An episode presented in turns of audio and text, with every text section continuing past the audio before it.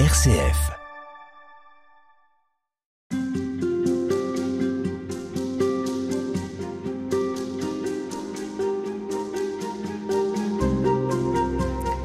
Qu'y a-t-il de commun entre l'inouï d'une naissance, le chant d'un oiseau, l'amitié, une musique de Bach ou encore l'éclat de l'arbre dans la lumière du jour? Il y a dans tous ces instants comme une levée de voile d'où filtre une réalité invisible et pourtant bien présente. Benoît Billot consacre son dernier livre à ces discrets petits miracles de la vie quotidienne, un ouvrage qui paraît chez Mediapol intitulé Lumière dans l'ordinaire des jours. Benoît Billot, bonjour. Bonjour Béatrice. Vous êtes euh, moine bénédictin au prieuré d'Étiole dans l'Essonne. Tout à fait. Vous mettez vos pas dans, ceux du Christ et aussi dans ceux de Saint Benoît. Vous suivez la règle de, Benoît qui met beaucoup l'accent sur euh, l'écoute dans sa règle. Savoir regarder, c'est aussi important que l'écoute? Tout à fait. Autrefois, c'était l'écoute qui était prioritaire. C'était une question de, culture ambiante. Maintenant, c'est plutôt le regard qui l'est. Mais dans le fond, il s'agit toujours de la même chose. L'ouverture, l'accueil, la présence. Vous avez choisi la, vie monastique, mais euh, vous vous intéressez aussi aux, aux nombreuses traditions, aux spiritualités, notamment le bouddhisme zen. Qu'est-ce que vous diriez sur votre démarche chrétien à l'écoute des autres traditions? Je pense que l'Église a tout à fait intérêt à écouter et à étudier et à pratiquer d'ailleurs d'une certaine façon les autres traditions parce que elles ont beaucoup à nous apprendre mais à nous apprendre peut-être simplement en, en, réveillant un certain nombre de réalités qui font partie de notre propre tradition et que nous avons omis au cours des siècles de valoriser. Et donc, euh, ce, ce, voyage dans d'autres traditions est toujours très instructif, très instructif, pardon, pour nous. Vous euh, avez collecté un certain nombre de textes publiés dans l'hebdomadaire La Vie, et ces petits textes euh, forment le livre qui sort. Alors vous racontez des, des tout petits faits de la vie concrète qui à chaque fois prennent sens, euh, des détails anodins hein, que chacun peut, peut regarder justement dans sa vie quotidienne. Il y a un enseignement à regarder ces petites choses du quotidien? Oui, parce que tout simplement l'infini est, est condensé, ou plus exactement voilé, mais présent dans le fini. C'est-à-dire que si on regarde les choses avec euh, le regard profond, avec euh, l'écoute attentive, avec euh, le sentiment que derrière les apparences, il y a plus grand que les apparences, alors il arrive des moments où la réalité infinie se révèle à travers les choses toutes simples de l'existence. Vous ouvrez le livre avec une scène où, où vous êtes en train de lire un livre dans votre chambre. Euh, par la fenêtre, vous, vous regardez et vous êtes attiré par euh, des écureuils sur un vieux noyer et vous, vous semblez évoquer euh, les silencieuses paroles de, de cette scène. Oui, donc c'était à l'automne et puis et à la campagne d'ailleurs et puis les écureuils ont attiré mon attention et je me demandais en les regardant, mais qu'est-ce qu'est-ce qui les meut D'où est-ce qu'ils viennent? Quelle est cette vie étonnante euh, qui n'est pas exactement la mienne, mais qui se manifeste euh, dans leurs agitations, dans leur saut, dans leur légèreté, dans leur grâce, et aussi dans leur recherche de ce qu'il y a à manger, puisqu'ils étaient en train de faire les provisions pour l'hiver. Et le livre, du coup, vous est tombé de la main? Le livre, bien entendu, m'est tombé de la main parce que ce que j'apprends de la nature est beaucoup plus important en général que ce que j'apprends dans les livres. Et ça me fait penser à cette parole extraordinaire d'un très grand de la, vie monastique érémitique, Saint Antoine du désert, qui disait qu'il y avait une première Bible qu'il feuilletait tous les jours et qui était celle de l'univers parce que à travers euh, l'ouverture de sa grotte, il voyait le, le, le, soleil se lever, se coucher, les animaux s'agiter, et que la deuxième Bible qu'il n'ouvrait pas parce qu'il était un alphabète, mais qu'il connaissait par cœur, lui donnait le sens de ce qui était en train de se passer sous ses yeux. Moi, il écrit Mon livre, c'est la nature, je peux y lire lorsque j'y suis attentif les paroles de Dieu. Oui, voilà, les paroles pour aujourd'hui, les paroles que Dieu prononce pour aujourd'hui à tout être humain qui sait voir et entendre.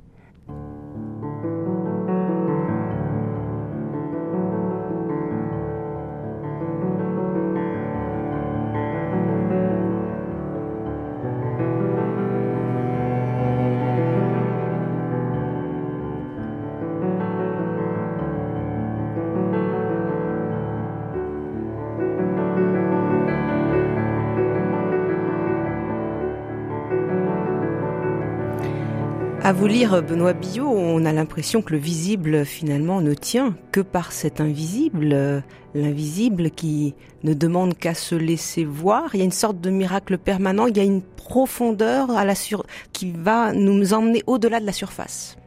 Il y a une profondeur, en effet, c'est-à-dire que le visible, comme vous le dites très justement, ne tient que par l'invisible, qui est comme la source de l'existence de tout ce qui existe, tout ce que nous voyons et entendons, et tout ce que nous sommes d'ailleurs, en réalité. Et donc, euh, le visible est comme une sorte de, de réalité qui voile et en même temps qui révèle, qui voile et qui dévoile la, réalité infinie qui se cache derrière et qui, fait vivre le visible. Nous aurons l'occasion d'évoquer ces, moments de dévoilement, mais j'évoque avec vous tout de suite la, tradition judéo-chrétienne dans laquelle vous vous inscrivez. Euh, la matière ne se réduit pas euh, à ce que l'on voit dans la Bible? La matière est bien entendu quelque chose qui est constamment lancé dans l'existence par une sorte de, dans notre tradition judéo-chrétienne, on dit volonté divine, ou bien on dit énergie qui émane de l'infini. Les mots sont divers, mais de toute façon, nous avons bien le sentiment, très souvent l'expérience aussi, que ce que nous voyons vient d'ailleurs et que nous pouvons donc euh, recevoir ce que nous voyons, ce que nous entendons comme un cadeau, cadeau qui nous est fait à nous autres, nous autres humains. Alors bien entendu pour nourrir euh, la vie biologique, mais aussi pour nourrir la vie intellectuelle, la réflexion, pour nourrir la vie affective et puis pour nourrir, en fin de compte, la foi.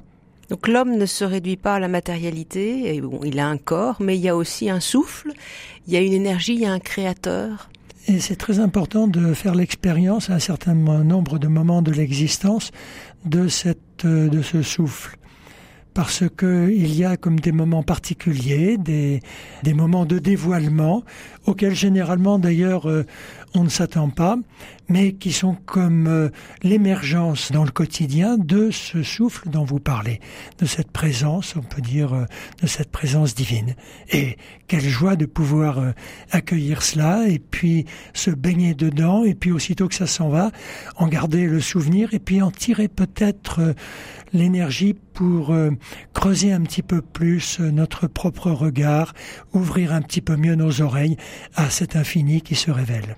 Alors l'infini qui se révèle notamment en Jésus, puisqu'on dit que Dieu, en s'incarnant justement, euh, va permettre à l'invisible d'épouser le visible, un mystère assez étonnant.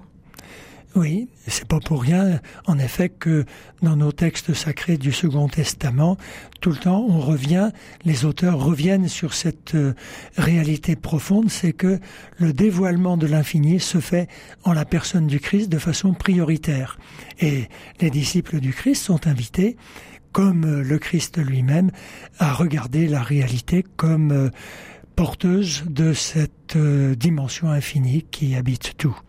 Mais ça a été assez dur à comprendre finalement, puisqu'on voit bien qu'au début du christianisme, on se demande comment c'est possible. Certains disent il n'est que Dieu, d'autres disent mais il n'est comme. Et les, pères ont dit mais non, il est à la fois euh, Dieu et homme. Et qu'est-ce que ça change pour nous là, cette, cette réalité? Chaque fois que nous touchons à la vie spirituelle, nous sommes dans le paradoxe. C'est-à-dire qu'il s'agit de joindre ensemble deux réalités qui sont apparemment inconciliables. Nous avons besoin, bien entendu, de les regarder séparément l'une et l'autre pour donner à chacune sa, densité, sa réalité propre, mais en même temps, notre notre conscience spirituelle sent bien au fond d'elle-même qu'elle est appelée à faire vivre ensemble ces deux réalités apparemment opposées. Et c'est dans leur rencontre que s'effectue une véritable fécondité, un mariage, un mariage intérieur, les noces intérieures, qui engendre une sorte de nouveauté d'être comme s'il y avait un enfantement qui se produisait à ce moment-là, à partir de cette rencontre. Donc l'erreur serait euh, de miser simplement sur le visible ou de ne miser simplement sur l'invisible. Dans la tradition euh, judéo-chrétienne, justement, euh, on peut miser sur les deux ensemble. Nous sommes appelés, bien sûr, à miser sur les deux ensemble. Et la personne du Christ est comme le lieu où se fabrique à l'intérieur de nous-mêmes cette capacité à unir ces deux réalités-là qui semblent à première vue inconciliables.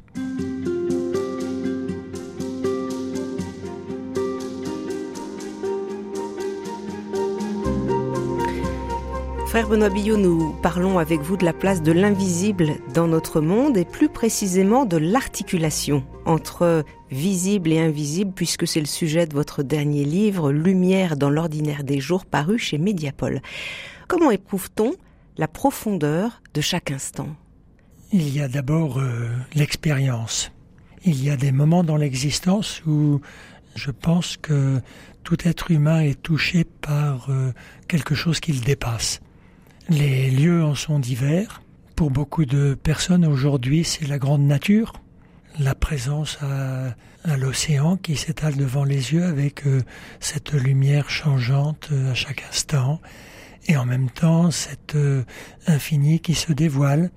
Ça peut être la montagne, ça peut être la forêt, ça peut être tout simplement une fleur, ça peut être à l'automne un marron qui est par terre ou ou toute autre chose, la grande nature, comme euh, l'exprime tellement bien saint Antoine le Grand, est comme l'occasion d'accueillir cet euh, infini. Mais qu'est-ce qui se passe justement dans ce dévoilement? Un objet, une scène, un paysage me parle, semble me parler, semble m'indiquer quelque chose, me poser une question? Il y a d'abord euh, quelque chose qui frappe qui touche euh, assez profondément. L'émotion, une émotion qui nous, Donc, qui nous habite. oui, une émotion qui n'est pas une émotion habituelle, qui est une émotion de d'un ordre plus profond. On peut dire une émotion de, du cœur profond, qui n'est pas une émotion affective. Tout d'un coup, on se demande mais qu'est-ce qui s'est passé? Pourquoi est-ce que le visage de ce monsieur que je viens de rencontrer dans la rue, pourquoi est-ce que je suis touché par lui? Puis Ensuite, il y a un moment de présence à soi-même. Où est-ce que j'ai été touché et pourquoi?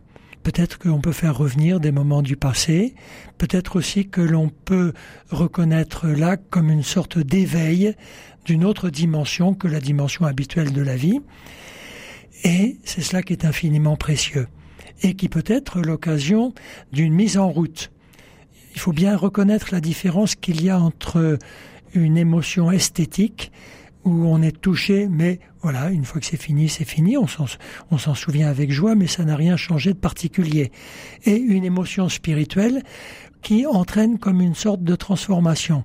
Bon, par exemple, je rencontre euh, dans la rue un visage qui exprime une paix profonde et ça m'appelle, moi, à la paix. Là, on a affaire à une émotion qui est d'ordre spirituel parce qu'elle change quelque chose. Elle m'appelle à changer quelque chose dans ma propre vie.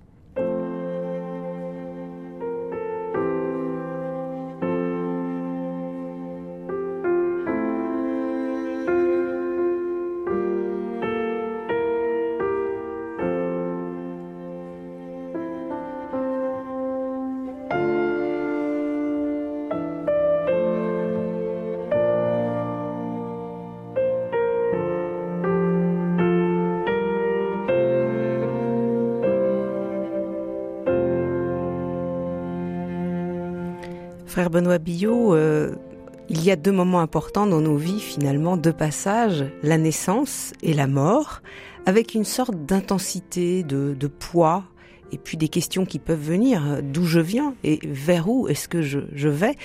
Dans ces expériences fondamentales, l'invisible s'invite aussi? J'ai souvent vu des jeunes parents qui venaient d'avoir un enfant prendre euh, le petit bébé dans le berceau, le regarder avec étonnement et puis d'une façon ou d'une autre ils disent quelque chose qui ressemble à cela, mais enfin, est-ce que c'est vraiment nous qui avons fait cela?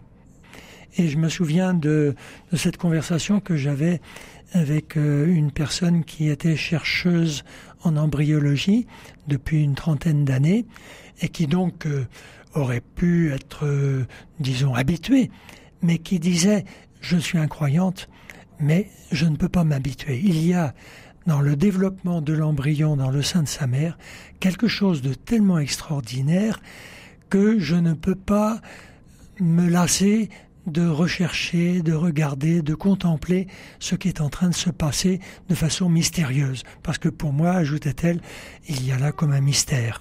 Alors, mystère de la vie, mais en ce qui concerne la, mort, le, passage ultime, qu'est-ce que vous diriez sur euh, ce dévoilement possible de l'invisible? Il y a un choix qui se fait. Parce qu'il y a des personnes qui s'en vont vers la mort euh, d'une certaine façon avec résignation ou avec euh, au contraire agressivité. Je me souviens de d'un homme que j'accompagnais, enfin que j'avais été invité à aller voir parce qu'il était dans ses derniers moments, et la seule chose qu'il pouvait dire c'était Ah, c'est moche, vraiment c'est moche. Et puis l'infirmière m'a dit que pendant la nuit il était décédé. Et c'était comme une image euh, extrême, terrible, de choix probablement qui se sont répétés au cours de son existence contre le fait que cette vie un jour devait passer et se transformer. Par contre, évidemment, il m'est arrivé d'accompagner des personnes qui arrivaient sur leur lit de mort et puis ne pouvant plus rien dire. Peut-être il y avait seulement les yeux qui vivaient et puis surtout le toucher, la main. Et donc je voyais sur leur visage comme une sorte de pacification progressive parce que, comme il est dit dans l'évangile de Jean au sujet du Christ, quand euh, sur la croix il, euh, il dit euh, tout est accompli, il y avait comme une sorte d'accomplissement dans leur existence qui faisait qu'ils sentaient que ils étaient arrivés au bout de quelque chose qu'ils avaient accompli et maintenant ils pouvaient passer à autre chose. Ça c'est profondément mystérieux.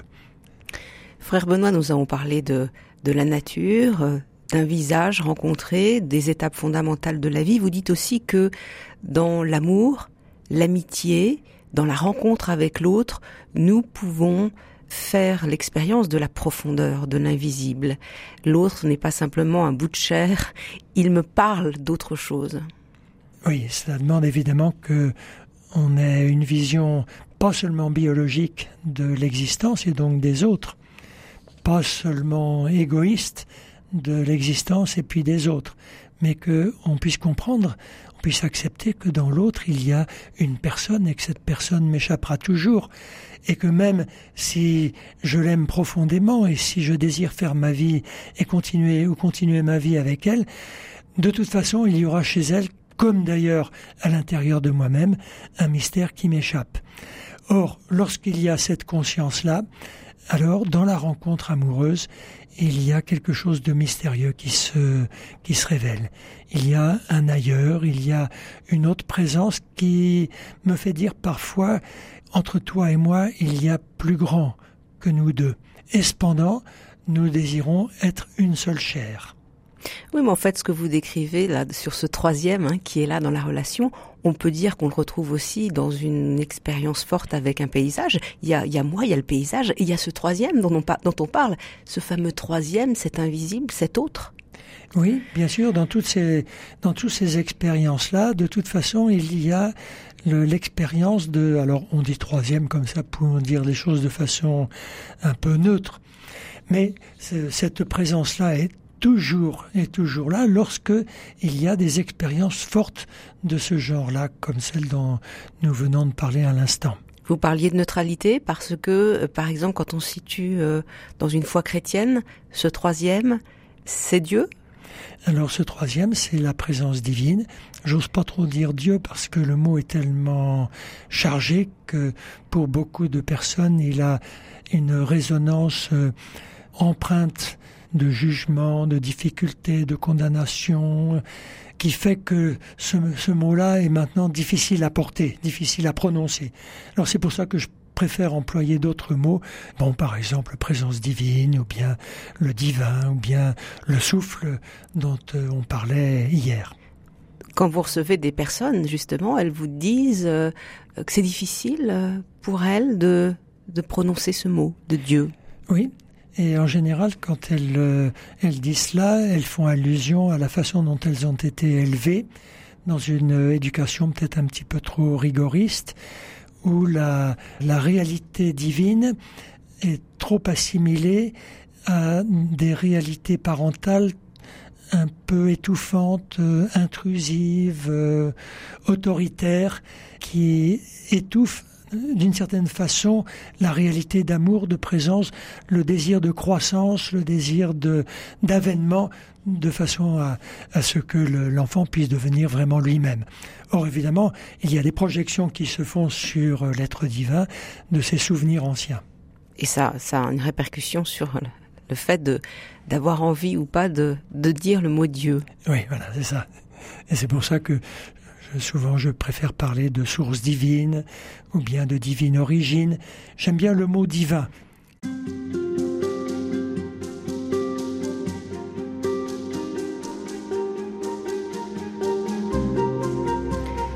Benoît Billot, nous continuons à parler avec vous de ces expériences de vie euh, très concrètes qui nous élèvent, qui nous rappellent que nous ne pouvons pas réduire nos vies à la seule dimension matérielle. Il y a de la profondeur dans nos existences.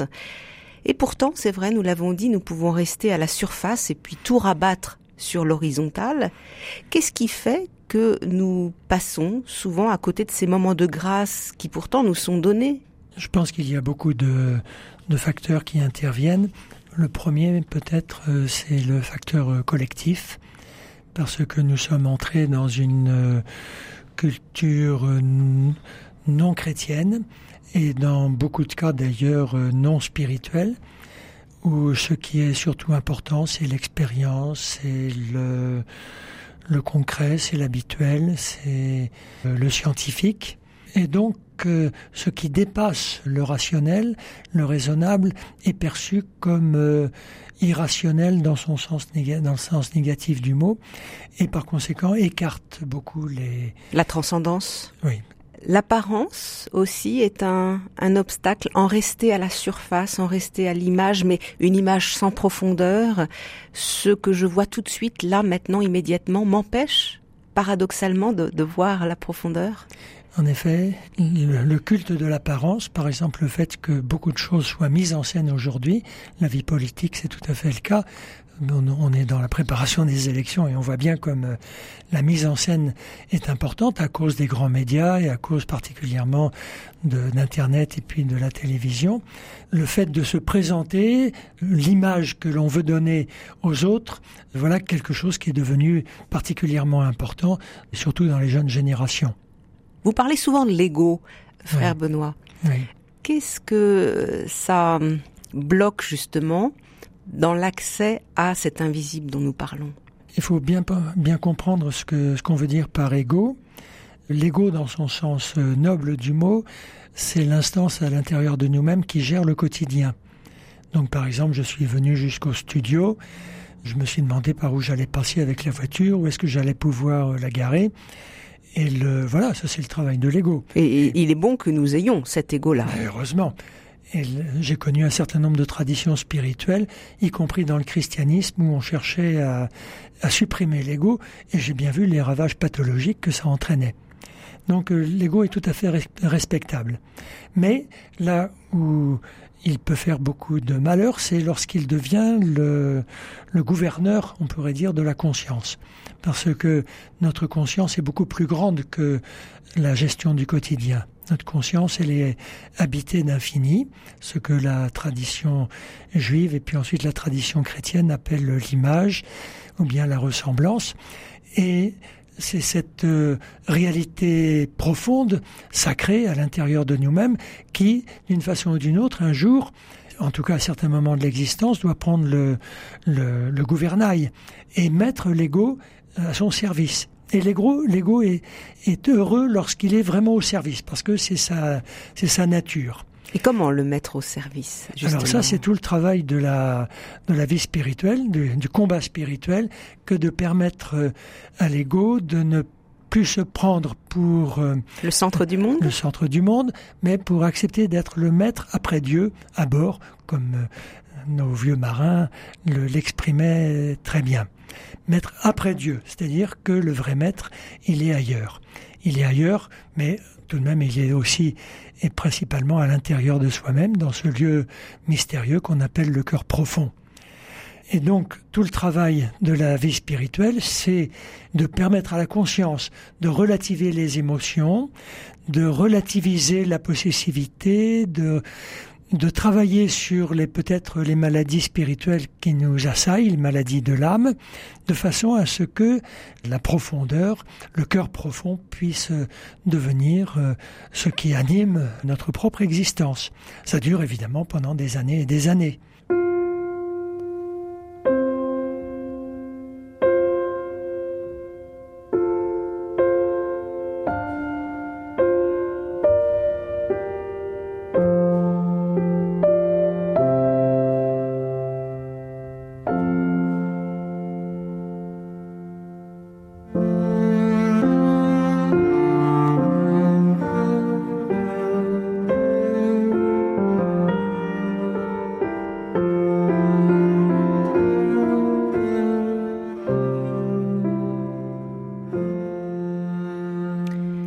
Benoît Billot, celui qui a cultivé son jardin, euh, son, cœur profond qui y demeure, pour lui, il aura peut-être plus de facilité à regarder ces, ces traces de l'invisible qui viennent nous rejoindre dans le visible. Il a un accès euh, plus, plus facile En tout cas, il euh, travaille son, son terrain, si bien que la graine sacrée peut un jour venir s'y jeter et pousser et, produire ces fleurs et ces fruits qui réjouissent la vie.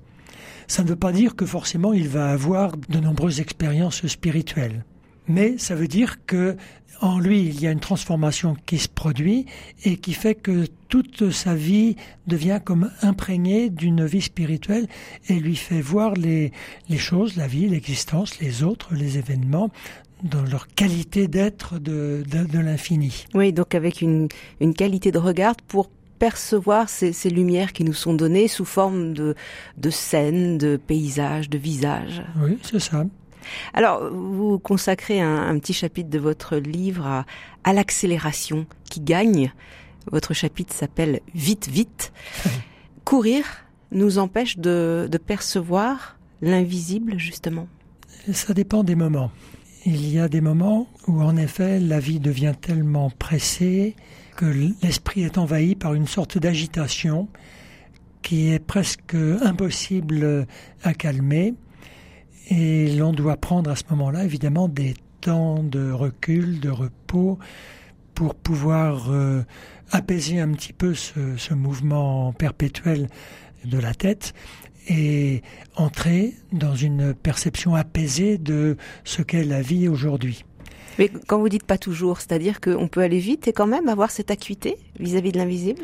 Alors, lorsque l'on est bien ancré dans la, dans la vie spirituelle, lorsque on a réussi à calmer les passions, lorsque le cœur profond, il est comme euh, tout près de la, de la surface, tout près de son émergence. Alors à ce moment-là, beaucoup de réactions deviennent très rapides parce que il y a une sorte de pertinence de la conscience qui fait que l'on voit presque immédiatement ce qu'il y a à faire et que la décision suit immédiatement et on fait tout de suite ce que l'on a euh, entrevu. Un meilleur discernement pour voir ce qu'on a à faire rapidement. Non seulement on a un meilleur discernement, mais le souffle divin donne la force et le courage de l'accomplir immédiatement, quelles qu'en soient les conséquences euh, fastes ou néfastes. Et en général, d'ailleurs, cette, euh, cette action, cette action dans le quotidien, est juste et elle porte fruit. Alors que beaucoup d'actions que l'on produit dans l'agitation bon, sont sûrement bonnes dans l'instant présent, mais à la longue euh, finissent par s'étioler et s'éteindre parce qu'elles ne, elles ne sont pas sorties de la source divine. Frère Benoît Billot, qu'est-ce qu'on fait avec euh, la peur? Beaucoup de gens disent avec tout ce qui se passe, on est obligé d'avoir peur. La peur, justement, nous empêche, va bloquer euh, l'ouverture à l'invisible? Il y a une peur euh, normale. Lorsque je traverse une rue, je regarde à droite, à gauche s'il n'y a pas de feu pour euh, ne pas me faire renverser par les voitures. Donc voilà, ça c'est la peur naturelle qui est simplement le désir de, de préserver la vie. Mais cette peur-là est énormément amplifiée alors par euh, la mentalité générale, qui est aujourd'hui une mentalité de, de, préservation, de, une mentalité sécuritaire, où on est toujours en train de se demander quelles conséquences ça va pouvoir avoir et qui va être incriminé et est-ce qu'on va pas se faire attaquer en justice par celui-ci ou par celle-là.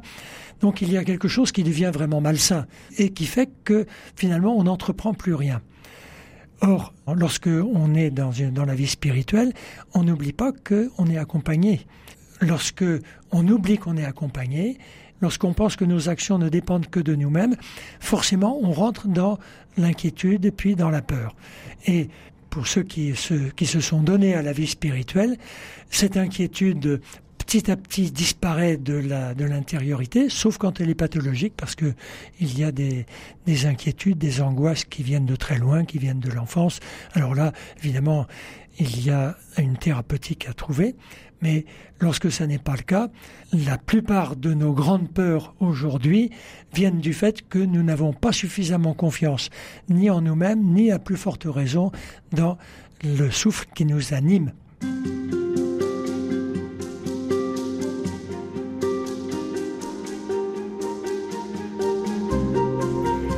Lumière dans l'ordinaire des jours, c'est le titre de votre dernier livre, frère Benoît Billot. Je rappelle que vous êtes moine bénédictin et vous nous invitez à, bien regarder le monde pour euh, accueillir la part d'invisible qui nous est donnée. Nous évoquions la peur, une émotion très très forte qui peut justement euh, nous paralyser. Euh, Jésus a à faire avec la peur des disciples. Il y a une scène euh, connue, euh, c'est la tempête. Euh, les disciples sont complètement affolés, ils se semblent perdus, et Jésus leur dit n'ayez pas peur, courage. Oui. il leur dit même précisément pourquoi avez-vous peur, homme de peu de foi? Et nous avons là deux mots, la peur et la foi. Le grand remède à la peur, lorsqu'elle n'est pas pathologique, c'est la foi, c'est-à-dire la confiance la confiance dans les autres qui nous accompagnent, la confiance en soi-même parce qu'on a beaucoup plus de ressources que l'on ne croit, et puis la confiance dans le Maître divin pour euh, ceux qui se réclament de lui. En tout cas, la confiance dans l'infini, dans la puissance de l'infini qui traverse nos existences. Mais ça se demande, c'est pas à la force du poignet, la confiance. Vous dites, il serait bon de faire confiance, mais on sait tous que c'est difficile. C'est pas à la force du poignet, c'est intérieur. C'est simplement lorsque la peur vient, est-ce que je vais réussir, est-ce que je vais y aller, est-ce que je dois, est-ce que je dois pas, simplement s'ouvrir. Et puis accueillir à l'intérieur de soi-même la, présence euh, christique, si on est disciple du Christ, et puis la laisser faire. Et puis, lorsque on l'a bien accueilli pendant un moment, eh bien, on prend sa décision. J'y vais pas, ou bien au contraire, j'y vais. Donc il y a aussi accepté euh, de ne pas tout maîtriser, de me laisser inspirer par un autre. Nous n'arriverons jamais à tout maîtriser. C'est notre rêve, bien entendu, le plus profond. Mais il est constamment mis en déroute par euh, les événements, par les autres, et d'ailleurs aussi par soi-même. Frère Benoît, je disais que vous êtes moine, bénédictin, vous êtes donc un, spirituel, mais vous tenez à vos racines terriennes. Toute vraie démarche euh, spirituelle ne peut pas faire l'impasse sur le corps. Oui, le, corps est très important, bien sûr. Nous avons peut-être un peu trop oublié le corps dans la tradition occidentale chrétienne. Ça, c'est quelque chose dont nous souffrons beaucoup aujourd'hui. C'est, ce qui est assez étonnant, c'est que Jésus, pourtant, est venu nous révéler que nous avions un corps. Euh, lui-même a eu un corps. Et on peut s'interroger quand même sur cette euh, suspicion portée après sur euh, ce fameux corps pendant des siècles. Oui, mais même dès le début du christianisme, d'ailleurs, euh, dans les premières générations chrétiennes, qui étaient traversées par des mouvements spirituels non chrétiens, il y avait le, assez souvent cette méfiance vis-à-vis du corps et surtout de la sexualité. On trouve quelques éléments de cela dans les épîtres de Paul. Mais nous avons à retrouver une véritable sagesse du corps, et c'est en ce sens-là d'ailleurs que les traditions asiatiques comme d'ailleurs les traditions africaines, qui n'ont pas perdu cette sagesse-là, peuvent beaucoup nous apprendre. Et nous avons à, les fréquenter pour pouvoir euh, réintégrer dans notre propre tradition la grande sagesse du corps qui nous vient de, des millénaires, bien sûr. Dans votre livre euh, Lumière dans l'ordinaire des jours, vous parlez d'expériences euh, corporelles très concrètes à travers lesquels finalement nous pouvons euh, percevoir l'invisible. Vous parlez par exemple du repas. Quel est le lien entre le repas partagé, les manger avec d'autres, et puis cet invisible? Il y a repas et repas. Il y a le repas que l'on prend seul très rapidement, debout à côté de la table de la cuisine, et parfois en mangeant directement dans la casserole. Il y a le, grand festin où le principal c'est de manger et de boire, et si possible de manger le plus possible et de boire, le plus possible. Mais entre ces deux extrêmes, il y a le, repas avec des amis ou avec la famille, tout simplement, lorsqu'on a réussi à conserver dans la famille une sorte de sagesse du repas où on est là à table ensemble et puis on essaye de s'attendre les uns les autres, de, de se servir les uns les autres et puis de parler un petit peu de soi-même en même temps que l'on est en train de partager les mets qui sont apportés sur la table et en même temps aussi de, de faire attention à ce qu'on mange, de dire merci à la personne qui a fait la cuisine, de goûter la façon dont ça a été cuisiné, peut-être de penser à ceux grâce auxquels tout ce qui a été cuisiné arrive maintenant sur la table. Donc avoir cette espèce de conscience large de la nourriture et puis de l'incorporer. Parce que quand on l'incorpore, lorsque je mâche par exemple les pommes de terre et les carottes et que je les sens descendre bouchée après bouchée dans mon estomac, d'une certaine façon je mange l'univers. Et mangeant l'univers, ce que l'univers a produit, je mange ce que Dieu me donne à travers euh, l'univers et à travers les fruits, les légumes, euh, la viande, le travail des humains et la présence euh, aimante de ceux qui m'entourent. Il y a quelque chose d'infiniment sacré, c'est pour ça que dans beaucoup de familles, et en tout cas dans les communautés chrétiennes, on a une prière au début du repas pour se ressouvenir de cela, parce que nous sommes des êtres oubliés et on aurait vite fait d'oublier, en effet, d'être simplement dans voilà, je mange et puis je mange, c'est tout.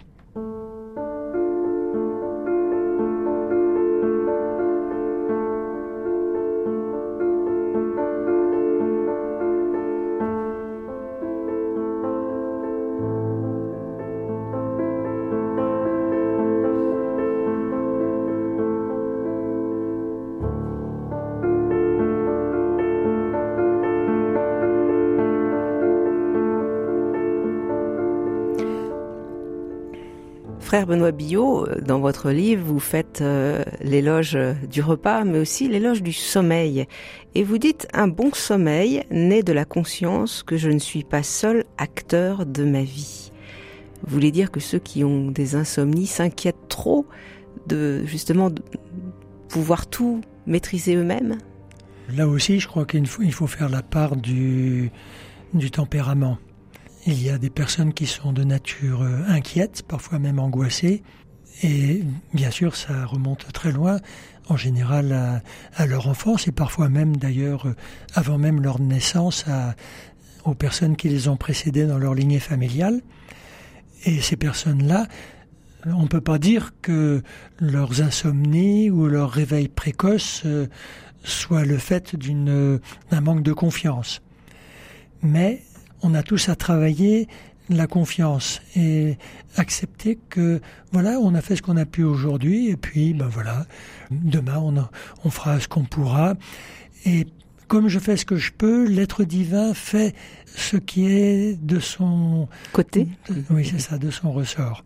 Et à travers ça, je crois que nous pouvons apprendre que nous sommes des collaborateurs. Nous avons beaucoup développé cette certitude de la collaboration entre l'être divin et puis l'être humain que je suis. Si je suis dans cette euh, certitude, dans cette habitude plus exactement de la collaboration, je pense que je peux m'endormir tranquillement et puis ne pas me réveiller avant que ce soit l'heure euh, voulue. Je peux rêver aussi, alors vous en parlez pas forcément dans le livre, mais le rêve peut être aussi une porte sur l'invisible. Ah oui, bien sûr. Il y, a, il y, a, bien entendu des degrés dans le rêve. Il y a les rêves tout simples qui sont simplement le reflet de ce qui s'est passé la veille. Il y a des rêves moyens qui m'apprennent quelque chose sur moi-même. Et puis, il y a les grands rêves. Alors les grands rêves, c'est très important de les noter parce que dedans, il y a presque toujours une parole divine cachée derrière des symboles. Et j'ai interprété mes propres rêves. D'ailleurs, pour cela, il est bon que je commence par les interpréter en les interprétant avec d'autres, de façon à apprendre à trouver quelques clés d'interprétation. Pour euh, regarder euh, ces lumières dans l'ordinaire des jours dont vous parlez, euh, frère Benoît Billot, il y a aussi la, la marche. Vous, vous êtes un marcheur vous-même et vous faites l'éloge de, de l'homme qui marche. Jésus était un homme qui marchait beaucoup. Qu'est-ce qui se joue dans, dans cette marche? Pourquoi ça nous ouvre à l'infini? Le week-end dernier, il y avait au prieuré la retraite des, personnes qui ont suivi le chemin de Compostelle l'été dernier, autour de la question et maintenant. Maintenant qu'on vient de vivre quelques semaines et parfois deux, trois mois euh, sur le chemin, quel est le chemin après le chemin? Et c'est quelque chose qui habite toujours euh, un marcheur. Parce que dans la marche, il y a bien entendu la fatigue physique, il y a le contact fort avec euh, l'environnement, la nature, les villages que l'on croise, euh, les personnes euh, avec lesquelles on fait un petit peu la route et puis qui vont plus vite ou qui vont moins vite, le corps qui rechigne ou qui au contraire est plein d'allégresse. Il y a donc cette espèce de d'ensemble de choses qui fait qu'on est tout proche de la, de la réalité humaine et de la réalité naturelle. Et en même temps, il y a une sorte de désappropriation parce qu'on ne peut pas emmener beaucoup de choses avec soi. il, faut, il faut peser son sac avant de partir. On pèse méticuleusement et chaque gramme a son importance. Et ça apprend beaucoup pour la vie. Une espèce de désencombrement que l'on est comme obligé de, de faire dans le chemin et, et que on est appelé à continuer par la suite. Mais ce désencombrement, justement, permet de de saisir ce qu'on ne saisirait pas euh, parce qu'on dans nos vies ordinaires euh, tous les jours on est justement assez encombré, voir ces petites traces d'invisible. Absolument, c'est ça. C'est-à-dire que notre intériorité des fois est tellement encombrée par toutes sortes de choses, comme notre extériorité, qu'il n'y a plus de place pour autre chose. Or, nous avons à élargir l'espace intérieur pour que le souffle divin puisse euh, venir y y faire son, œuvre. Lorsque c'est tellement encombré, il ne peut pas. Et donc le travail de désencombrement est quelque chose qui est tout à fait important, surtout quand on prend de l'âge, pour que l'espace intérieur puisse accueillir largement et avec joie ce qui vient d'ailleurs.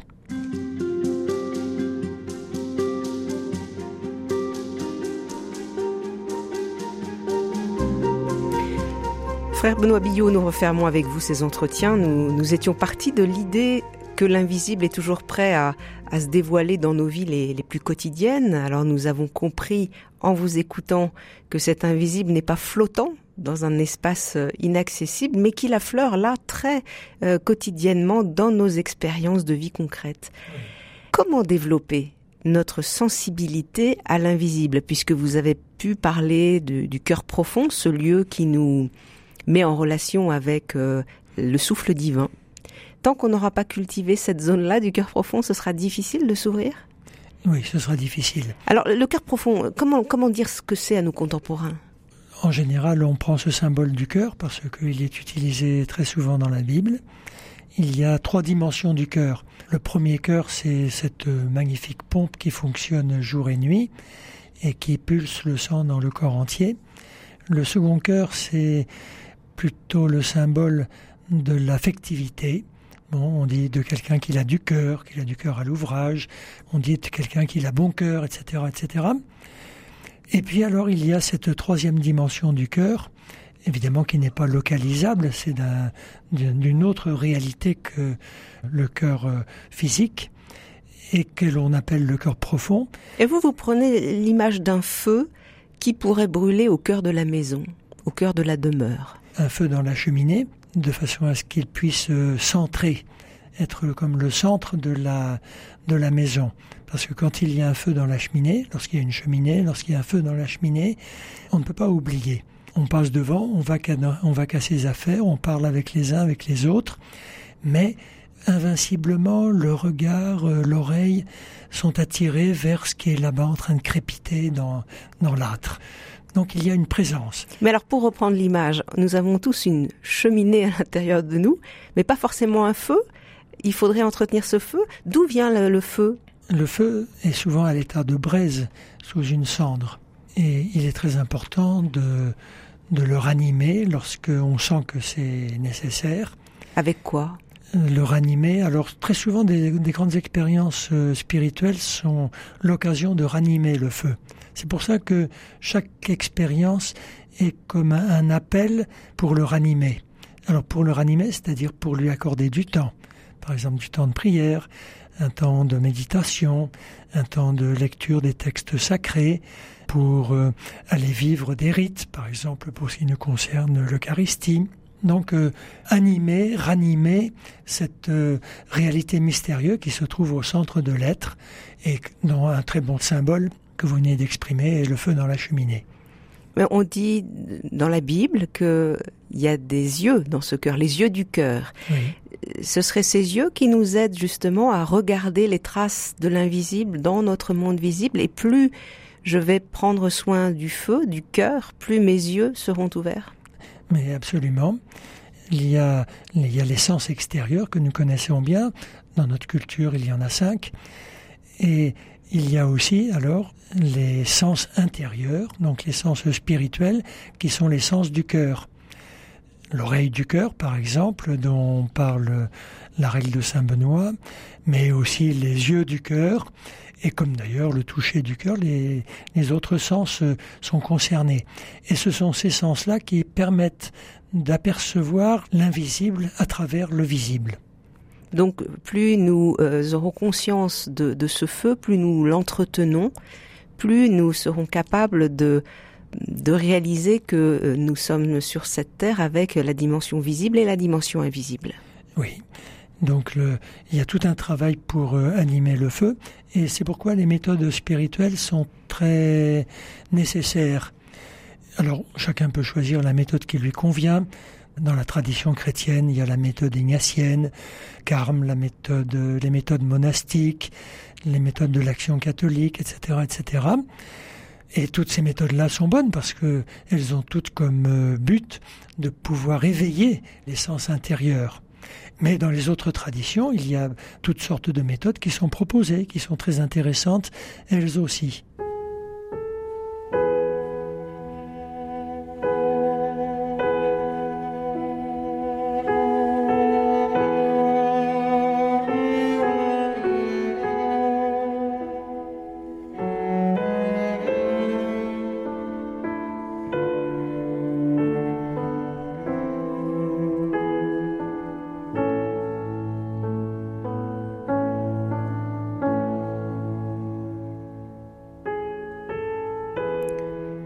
Frère Bonabio, euh, vous aimez à dire que la croix symbolise le double ancrage que nous avons à vivre, l'horizontalité du corps avec nos racines, et puis la verticalité du cœur qui pourrait nous donner des ailes. Et vous dites que la croix, elle est à l'articulation de ces deux modes d'être finalement. Oui, la croix est d'abord un très grand symbole, c'est le symbole de l'être humain debout avec les bras écartés, dans l'accueil large de ses bras ouverts. On le fait par exemple avec des enfants ou avec des personnes que l'on aime. On s'approche les uns des autres et puis les bras ouverts se referment et on se serre dans les bras. Il y a quelque chose là de très beau, de très fraternel et chaleureux. Et puis, lorsqu'il y a le Christ sur la croix, le symbolisme prend une, comme une sorte de nouvelle dimension, et particulièrement grâce à l'intersection entre la verticale et l'horizontale. Et l'art roman n'avait pas euh, manqué de mettre en valeur cette euh, réalité-là, parce que dans l'art roman, le Christ n'est pas représenté de façon euh, réaliste, souffrante, parfois même sanguinolente sur la croix, il est représenté de façon symbolique. Debout, avec les bras écartés, et en général le cœur n'est pas loin, presque, presque à proximité de la jonction entre l'horizontale et la verticale. Et c'est pour ça d'ailleurs que dans l'évangile de Jean, le coup de lance qui est donné dans le cœur du Christ laisse échapper de l'eau et du sang. Qu'est-ce que ça peut nous dire, ça Le L'eau, d'abord, c'est la purification, c'est le travail de purification qui est demandé à tout être humain, justement pour que l'ego soit mis au service de la profondeur sacrée de l'être humain, de son cœur profond. Et le sang, c'est à ce moment-là, c'est la vie, c'est la vie du Christ, puisque chez les Juifs, on pensait que le sang était le véhicule de l'âme. C'est pour ça que on ne mangeait pas la viande non saignée. Il fallait que le sang aille dans la terre. Et donc, lorsque le sang euh, s'échappe de la poitrine du Christ et sort justement de ce lieu de jonction entre l'horizontale et la verticale, le sang est recueilli dans une coupe parce que c'est cette coupe-là qui va devenir, enfin dans le christianisme ésotérique, qui est devenu le, Graal, mais qui dans le, la tradition spirituelle chrétienne est devenu le corps et le sang du Christ sur l'autel au moment de, de la célébration de l'Eucharistie. Mais cela, ça vient justement de la jonction euh, définitive entre la verticale et l'horizontale accomplie, accomplie, puisque c'est le mot qu'utilise le Christ à ce moment-là, accomplie sur la croix. Donc, avec la, venue de, de Jésus-Christ, vrai homme, vrai Dieu, nous sommes donc en marche vers cette réconciliation de l'axe horizontal et vertical. Nous ne pouvons pas nous cantonner à un seul aspect, c'est-à-dire se dire bah j'ai plus besoin du matériel, je suis dans l'invisible, ou alors je suis simplement matérialiste et je n'ai absolument pas besoin de l'invisible. Il faut réconcilier les deux. Enfin, il faut. Oui, oui, bien sûr. Il, il serait bon de pouvoir réconcilier les deux. L'être humain est appelé à cette réconciliation parce que s'il vit seulement dans l'un ou seulement dans l'autre, il y a une sorte de réduction, de restriction de la plénitude de l'être humain sa plénitude s'accomplit dans la jonction, dans le, dans le mariage divin entre le ciel et la terre, qui engendre cet être nouveau qu'est le Christ et puis que sont tous les, les disciples du Christ lorsque ils prennent au sérieux leur filiation dans la tradition christique. Le Christ, euh, dans sa parole, dans ses gestes, dans sa vie qu'on peut suivre au cours des évangiles, nous montre vraiment ce que c'est que cette articulation quand on lit les textes on peut avoir accès assez facilement finalement à comprendre avec le cœur ce que ça signifie, ne pas renier le corps, ne pas renier l'esprit. On peut très bien lire les textes évangéliques sans se rendre compte de cela. Parce que on peut lire les textes évangéliques simplement comme on ferait une analyse de texte, ou bien comme euh, en recherchant des paroles d'un grand sage, ou bien d'un révolutionnaire, comme beaucoup de gens l'ont fait jusqu'à maintenant. Mais si on lit les textes évangéliques avec euh, les yeux de la foi, donc avec les yeux du cœur, avec les yeux du, foyer dont on parlait hier, alors on est bien, on est bien vite amené à comprendre que le Christ, dans, ses moindres gestes et dans ses moindres paroles, est comme le, le lieu de jonction du ciel et de la terre, donc de ces deux dimensions-là. Et tout ce qu'il dit touche à la terre et touche au ciel en même temps. Toutes ces paroles, mais bien sûr au-delà de ces paroles, son être lui-même n'est rien d'autre que la manifestation de cet euh, engendrement d'un être nouveau. Vous, euh, frère Benoît, dans votre tradition euh, monastique bénédictine, il y a la possibilité, Saint Benoît donne justement la possibilité d'articuler l'horizontalité du corps et la verticalité de l'esprit. Tout ça peut s'articuler harmonieusement oui, bien sûr. Il y a dans la règle de Saint Benoît une multitude de, prescriptions concernant la vie ensemble et concernant le, une sorte de qualité de vie personnelle. On peut dire euh, des prescriptions humanistes, très intéressantes d'ailleurs. Il y a une sorte d'éthique profonde dans, dans ce qui est dit. Mais il y a aussi constamment le rappel que la, la présence du souffle divin doit être constamment accueilli dans la communauté comme dans chacun des membres du monastère.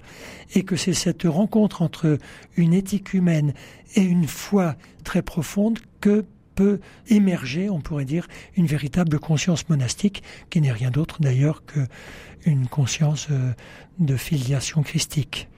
Merci à vous, frère Benoît Billot. Je recommande la lecture de, votre livre Lumière dans l'ordinaire des jours. Il est paru chez Mediapol. Merci à Pierre-Henri Paget à la technique. Merci Béatrice.